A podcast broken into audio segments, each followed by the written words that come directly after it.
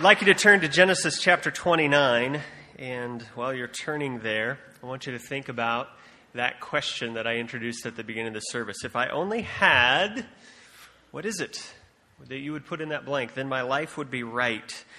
At Christmas time, right, we said this. For sure, when we were kids, we said this. If I only had, what was that special gift that you wanted, right? Then my life would be right. There's a whole movie at this time of year.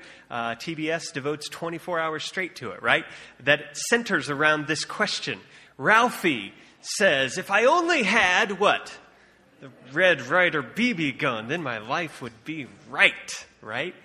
And in the end, he shoots his eye out.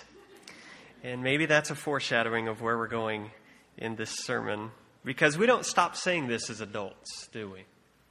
If I only had this one thing, God, give me this one thing, and then I'll be all right. Then I'll be okay. And that problem is the problem for the people in our text today. And they seem to be saying repeatedly, God, if I only had this one thing, then my life would be right. And so we're going to look at Jacob's one thing and Leah's one thing and then the only thing that can be what nothing else can. First, Jacob's one thing. We have to pick it up before chapter 29. The story of Jacob is probably familiar to you. Jacob is the younger of twins born to Isaac and Rebekah. And Isaac, remember, is the one we talked about last week. He's the son of promise that came to Sarah. And Isaac and Rebekah have twins, Esau and Jacob. Esau is the older, Jacob is the younger. And even though he's the younger son, Jacob is chosen by God to be the bearer of the promise. However, Esau is always the favored son of Isaac. When they were born, a prophet told Rebekah, their mother, that God would favor Jacob even though he was younger. But we get the picture rather quickly that Isaac never bought into that. In his mind, the son of promise, the one who would carry the promise to the next generation, was Esau. And on top of that, he loved Esau. Esau was his kind of guy. He was a rugged hunter type. He was an outdoorsman. He was a man's man. Think Duck Dynasty with a big beard. He was the promised son. Surely he was the one child. And Jacob, the text says, is just the lesser son. I mean, he's the one that stays around the tents. He doesn't need to shave at all. He is exactly the opposite of Esau. He's probably reading his mother's recipes, and he has subscription to Better Homes and Gardens. Okay, that's just who he was. And because of this, he had an obvious lack in his father's eyes. And there's a constant reminder in his life that he is not the preferred son. And Jacob will spend his entire life trying to chase this one thing. And he's constantly after. At one point, it's his brother's birthright. He conned his brother out of his birthright. At another point, it's his father's blessing. His father never really has loved him, and he thinks to himself, if only my father would look at me in the eyes just once and say that he was proud of me, say that he loved me like he does Esau, then my life could get on track. And how emotionally starved Jacob is, that even under pretense, posing as his brother with goat skins on his hands and neck and wearing his brother Esau's clothes so that he smelled like him, he goes into his blind father's tents, and he knew the blessing wasn't meant for him, but he so desperately wanted to hear his father say the words of praise to him that he would take them however he could get them, even if they weren't meant for him. And after all of this, we see him running away from his family. His brother has vowed to kill him because he's stolen the blessing. He's penniless. He has this promise from God that he's the guy, but he has no family to be the head of so that that promise can be fulfilled. And then we come to Genesis chapter 29. And in Genesis 29, we find him still searching for that one thing in life that will finally fill his inner emptiness and redeem his failures, and he finds it in a person. It's Rachel. Rachel becomes the one who will make my life right. And the text says it this way. It describes Rachel as beautiful in form and appearance. And what that means is, the modern translation is, she was put together in all the right places. Nobody minded the selfies that Rachel took. That is in stark contrast to her sister Leah. Of her, the text, well, it's not so generous. It just says, Her eyes were weak. She was the kind of girl who, if she was fixed up on a blind date, the blind date would have asked, "What does she look like?" And the reply that he would have been given would be something like this: "Well, did I tell you she can cook? That's kind of it. She's really good around the kitchen." And so Jacob is taken with Rachel. Rachel is his one new thing. If only I had Rachel. She's whatever guy is after, and if there were only a way to get her, then I would be somebody. I would be something, and I could shed the stigma that my father reinforced all those years that I am a second-rate man. And so Rachel becomes the prize.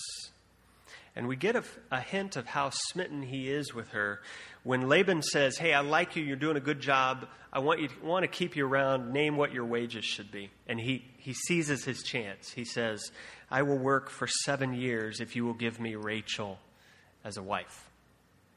And you need to understand that a normal dowry for what a husband would have paid a potential bride was about 30 or 40 shekels. I get it. This is a different day. We don't do it this way, right? We don't pay for people. Okay. It's a different day, different time. That's just how the arrangements were made. So 30 or 40 shekels, but a year worth of common labor is worth 18 shekels. And so a couple years, 2.5 years worth of wages is what a normal person was paid. And what is Jacob offering? Seven. Bottom line, he's not negotiating. He's making sure the deal gets done because she is the one who will make my life right. I've got to have her. He's out of his head with love, and the idea that she's the answer to all his problems consumes him. And Laban agrees. Well, in a manner of speaking, he agrees. What he says is not yes, but he says this: "Well, it's better to give her to you than somebody else." That's my best Godfather voice. That's it. That's what you get today. It's better to give her to you than somebody else. It's not a yes, but in Jacob's mind, it's all he needs to hear. And Jacob's love and hope in Rachel to be the answer of his life is so great that he spends 7 years working for her. And the text says they seemed like only a few days to him. So great was his love. And so the 7 years are over, and the wedding comes, and Jacob is finally going to have his prize that he's worked so hard to get, the one true love that will make his life okay. But Laban tricks Jacob. You've read the story, right? He doesn't give him Rachel. Under all the veils, under the wedding dress, influenced by the party atmosphere of a wedding with feasting and drinking, and his eyesight dimmed by the darkness of a tent, what he thinks is Rachel, well, the text just says this: "And in the morning, behold, it was Leah." Surprise! He's been tricked. Jacob runs to Laban. What have you done to me? Why have you deceived me? Did I not serve you for 7 years for Rachel? Why have you deceived me? And Laban responds this way: "It's not so done in our country to give the younger before the firstborn. Serve for another 7 years, and I will give you Rachel." There are some obvious questions. One that should float to the top of your mind right off is, how in the world did Laban expect to get away with this? I mean, Jacob is filled with fury. He goes and he says, "Why'd you do this to me?" And then Laban speaks, and then after that, Jacob doesn't put up much of a fight. He seems to accept the terms, kind of in defeat. What's going on? And I need to help you with that, because when Laban says, "It's not our custom to give the younger before the older," there's little doubt that Laban, what he's doing is he's punching Jacob in the face with Jacob's own past. The blow probably landed the minute Jacob heard himself use the word deceived. He said to Laban, "Why have you deceived me?" That word is exactly the same word that his father Isaac uses after Jacob steals the blessing from his brother Esau. Esau comes in from hunting, and Isaac says, "Your brother came deceitfully and has taken away your blessing." And maybe Jacob puts it together the minute he says, in his own words, "Why have you deceived me?" He realized that Laban is doing to him the very same thing that he did to his father. The meaning of what Laban says, to drive the knife in even deeper, is I don't care how you operate back where you come from, but where we come from, around here. You don't give preference to the younger when it should go to the older. And he's pointing to the sin in Jacob's life. What an uppercut that must have been to Jacob, and he has no response. He's caught. He realizes how identical the incidents are. I reached out in the dark thinking it was somebody it wasn't, just like my father reached out in the dark touching somebody thinking it was my brother, but it wasn't. If I only had Rachel, my life would be fixed. Well, he works another 7 years, and he does get Rachel, but his life isn't. It's never fixed. His life doesn't correct itself because of a new wife. She can't be the savior he wants her to be. No human can be that, and never will be. And so we see in Jacob's life how he responds. He keeps chasing after better things. We can go on in Jacob's life and find that after Rachel, he moves his affections to her son, Joseph, his prized son. And Joseph is the one he fills in the blank. As long as I have Joseph, I'll be all right. And then his brothers sell Joseph into slavery, and Jacob thinks that Joseph is dead, and his affections change once more. Now it's Benjamin, Joseph's younger brother. He's the only one I have left. He's the only child from Rachel that I have left. As long as I have him, my life will be right. And in the end, Jacob is still clinging to his one thing, hoping it will be the savior he needs it to be, making his life right, but it never does. That's Jacob. Jacob's one thing. What about Leah? Leah is the other one in this chapter we want to focus on. What's Leah's one thing? It's clear from the story in the text that Jacob never loved Leah. She wasn't the prom queen he wanted, just the girl he was stuck with. And verse 31 tells us straight out. It says, when God saw that Leah was hated, he opened her womb and she began to have kids. And this story, once you read it, it has to give you a soft spot in your heart for Leah. I mean, imagine her life. Imagine the shoes that she walks in. From the beginning, she's in her beautiful younger sister's shadow. Everywhere they go, her sister is the one that gets noticed. Her sister is the one that gets the attention. Her sister is the one that gets the calls and the texts. Leah is non-existent. No matter, that's all right, she thinks, because one day my Prince Charming will ride up on his steed and he'll come along and he'll take me away from this place and he'll love me for who I am. We'll have a family and no longer will I be known as the cross-eyed, ugly sister. I will stand on my own in the love of my husband, and this one day will pass. And what a cruel turn of events for Leah that her prince finally does show up, but he only shows up because he was the one tricked into taking her. And on top of that, he doesn't love her. And on top of that, he loves somebody else. And on top of that, small detail here, the other one he loves is the very same sister that has drawn every eye they've ever encountered. And on top of that, her prince marries the one he's really been after all along, Rachel. And so now she is bound eternally to this arrangement. She will never be free from the shadow of her beautiful sister. She will always be the ugly sister. And is there a better word to describe Leah's spot than hated? When God saw she was hated. Well, Leah is no different than us or Jacob, and she has her one thing too. The one thing she would put in that blank. What is it? In this culture, we talked about this last week. We'll talk about it next week. In this culture, your worth and value and purpose and meaning, if you're a woman, come largely from being able to produce children for your husband. That's how you gain significance. And so God looks down and he gives her this gift, the gift of children. And at least she's capable in one area that will matter. She can have kids, and it will significantly raise her standing in her world. At least that's what she thinks. And so what's her one thing? Well, maybe you might think it's her kids, and in a way it is. But as we'll see, she uses them to get something else. Look in verse 32. She begins to have children, and we can see very quickly what her one thing is because it's right in front of us in the way she names her children. The first one comes along in verse 32, and she names him Reuben. And the name Reuben means, see, a son. As in, see, Jacob, I've had a son for you. Now surely you'll love me. She even exclaims that hope in the text. Now my husband will love me. What happened? How'd that go? He didn't. Verse 33, she has a second son. She names him Simeon. It means heard, as in, you know, God has heard me. He's given me children. Maybe because I've given my husband children, maybe he'll hear me too. Maybe he'll finally begin to listen to me, to notice me. How'd that go?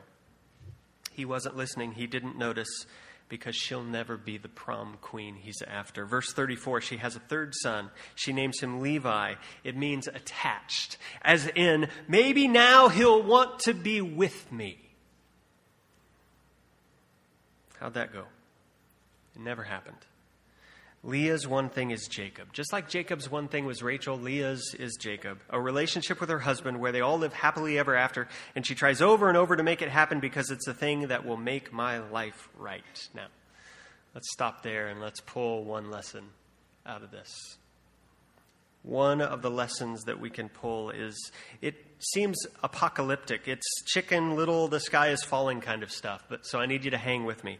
Here it is. If you're going to write one thing today, write this. In this life, there will be cosmic disappointment in everything we put our hand to. Hang with me. Let me explain that.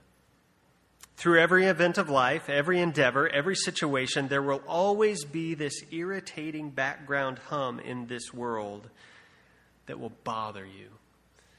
And you will never lead a wise life until you understand that.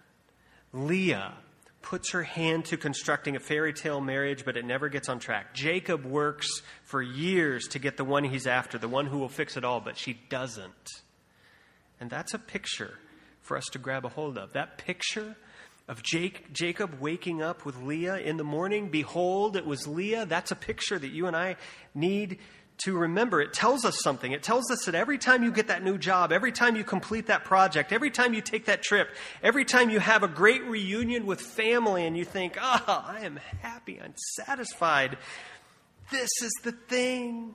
Listen, it will never be the thing completely or ultimately. One guy said this: no matter what you do in life, in the morning, it will always be Leah. You go to bed with Rachel, but in the morning it will always be Leah. C.S. Lewis said it this way: most people, if they really learned to look into their own hearts, would know that they do want, and want acutely, something that cannot be had in this world. There are all sorts of things in this world that offer to give it to you, but they never quite keep their promise. The longings which arise in us when we first fall in love, or first think of some foreign country, or first take up some subject that excites us, are longings which no marriage, no travel, no learning can really satisfy. He says, I am not now speaking of what would ordinarily be called unsuccessful marriages or holidays or learned careers. I am speaking of the best possible ones. There was something we grasped at in that first moment of longing which just fades away in the reality. The wife may be a great wife. The hotels and scenery may have been excellent. The chemistry may be a very interesting job, but something, that thing we were after, the thing we thought was going to be in the center of it, the thing we thought would make our lives right, has evaded us. In everything you do, you will always go to bed with Rachel and wake up with Leah, and at some point you have to wake up to that reality. And when you do, there's the question, how do I deal with that reality? And C.S. Lewis gives us some options. He says, first, you can blame the things in your life. And if you blame the things, you're like Jacob, and you will just chase after bigger and better things. My marriage was bankrupt. It was because I didn't have a better him or her. And so I got to go get a better him or her. Number two, you can blame yourself. And if you blame yourself, you'll live in a constant state of self-hate. I'm not worth it. I'm not deserving. Number three, you can blame life. And if you blame life, you will begin to build a shell around yourself so that life doesn't hurt you anymore. And you will stop hoping in things because, after all, nothing works out. Or four, you can blame the popular view of reality. And this is the one that requires some thought. It's the one that says, if there's never anything in this world that can be the Rachel that I'm really after, if everything is a disappointment, then maybe the Rachel that I'm really after is beyond this world. That's what Lewis is getting at. This wobble that we feel when the world is off kilter, even after the best days of our lives, that means something. It means that there's something in us that needs satisfied, and there is not one thing in this world that can accomplish it. Lewis says this: if there is a desire in me that nothing in this world can satisfy, then it means I must be made for another world. And so which response will it be? The first one, if you chase after better things, it makes you a fool. The second one, if you spend your time blaming yourself, you just end up hating yourself. The third one, blaming the world, turns you into a cynic. But the fourth one, you're on your way to being a Christian if you go with that one. The fourth is the one that demands you look into something beyond this world to satisfy that hole in your life. And I'm going to propose that thing is God. That thing is a relationship with his son, Jesus Christ. And that's the solution that I've found to be true and most helpful when I encounter so many Leahs in this world. I've decided that if I look to anything in this world to be what only Jesus can be, then I will be decimated. I will be crushed. And that's what Jacob was doing. That's where Leah is. And so, how do we deal with that? Our challenge, my challenge, your challenge, in order to practically navigate the minefield of all this disappointment that the broken world throws at us, is this: we have to constantly make the one thing that can be what nothing else can be. I'll repeat that. We have to constantly make the one thing that can, be what nothing else can be. In verse 31, we saw that Leah was hated, but also that God reached out to her. God opened up her womb. We could say that God loved her when she couldn't get love from the place that she was looking for it in her husband. And I need to say something obvious about that. God is the only true source of love you have. He is it. And that's what Leah had to learn. It took 3 kids for her to learn this. She had 1. Maybe he'll love me now. She had 2. Maybe he'll love me now. 3. Surely he'll love me now. It never happened. One of the mistakes we make most in this life is trying to get somebody else to be in our lives what only God can be. It's a huge mistake. There's only one who can play the role of Savior, and that's Christ. Don't look to anything in this life to be what only Jesus can be. That's what Leah has figured out in the end. She goes through this learning curve like we all do. She looks to her kids as saviors that they were never intended to be. And she does this so she could try to win the love of her husband, looking to him to be the savior of her life. He was never intended to be that. And she learns it in verse 35. There's a change. There's a final son, a 4th child. And the tone is different. Something has changed in her. She says, this time, as in, all those other times I was looking to the wrong thing. This time, I will praise the Lord. And so the child is named Judah, and Judah means praise. Praise. She got it. And we need to get it. That's what we need to get. We so often go around saying this: God, give me this one thing so that I can have the right life. And the right thing to say is, God, the right life comes because I have the one thing. There's only one thing that can be the Savior, the love that we look for everywhere else. And that one thing, you know what it is. It's God himself. It's Jesus. It's his gospel. And it's pointed to, that one child, Jesus, is pointed to in the name of the last son, Judah. It means praise. And this is where Leah gets her life back. She's no longer a slave to Laban, Jacob, or her kids because she's made them idols in her life. She looks to God instead of everything she's tried before to be the source of the true love in her life. And how does she do that? It's in the name. Praise. She praises. I want you to take your card out. What'd you write on that card? You don't have to say it out loud. Let me give you some maybe examples of what some of you wrote in that card, if you were really honest. That thing that you want this Christmas, maybe you wrote that in your card. That job, maybe you wrote that in your card. I need a better one of those. Maybe it's that person, a person in your life. Maybe they're estranged from you and you want them back. Maybe they were taken from you and you wish desperately that they were back. For some of you, I know this is the case. You wrote in that blank, health. If I only had health, my life would be right. All of those things. Perfectly valid to put there. Here's what I want you to do. In front of that word that you put in that blank, I want you to write these two words. Just squeeze it in somewhere. Praise for. Praise for. Because that's what Leah's doing. She's saying, this time I will have praise for the things that I was before looking to be saviors in my life. And I'm no longer going to do that. This time I'm going to have praise for the one who gave those things to me. And does that change the picture? I will have praise for that Christmas gift. I will have praise for that job. I will have praise for that person.